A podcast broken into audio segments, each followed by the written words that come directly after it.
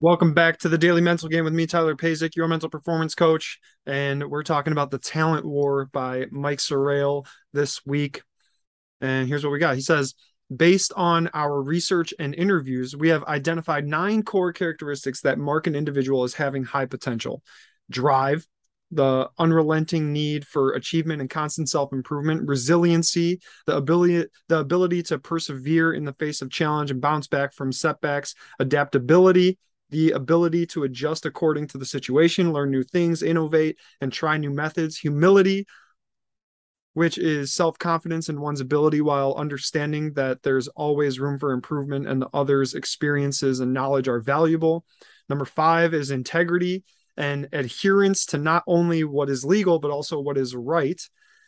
Number six is effective intelligence, the ability to apply one's knowledge to real world scenarios. Number seven is team ability, the ability to function as part of a team, placing the success of the whole above the needs of the self. Number eight is curiosity, a desire to explore the unknown and question the status quo in pursuit of better, more effective solutions. And lastly, number nine, emotional strength, a positive attitude, high empathy, and control over one's emotions, especially in chaotic and stressful situations.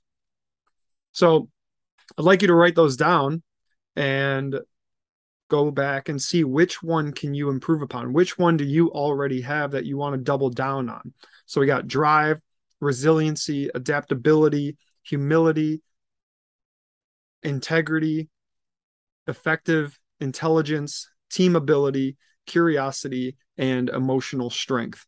Which one of those can you improve on? And what's one way today that you can go about improving that? And which one do you already believe is one of your strengths? And you can do something today to help double down on that strength.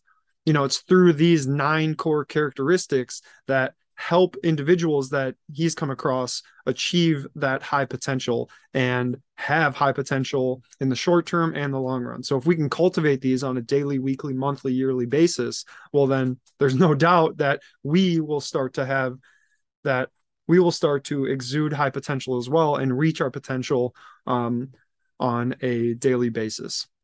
So that's what we got for today. Again, pick one of those and pick one that you think you're lacking in and start gaining evidence towards that one so that you can eventually have that characteristic. Um, and then two, pick one that you already believe is a strength of yours and double down on it today. That's what we got. I will talk to you tomorrow. See ya.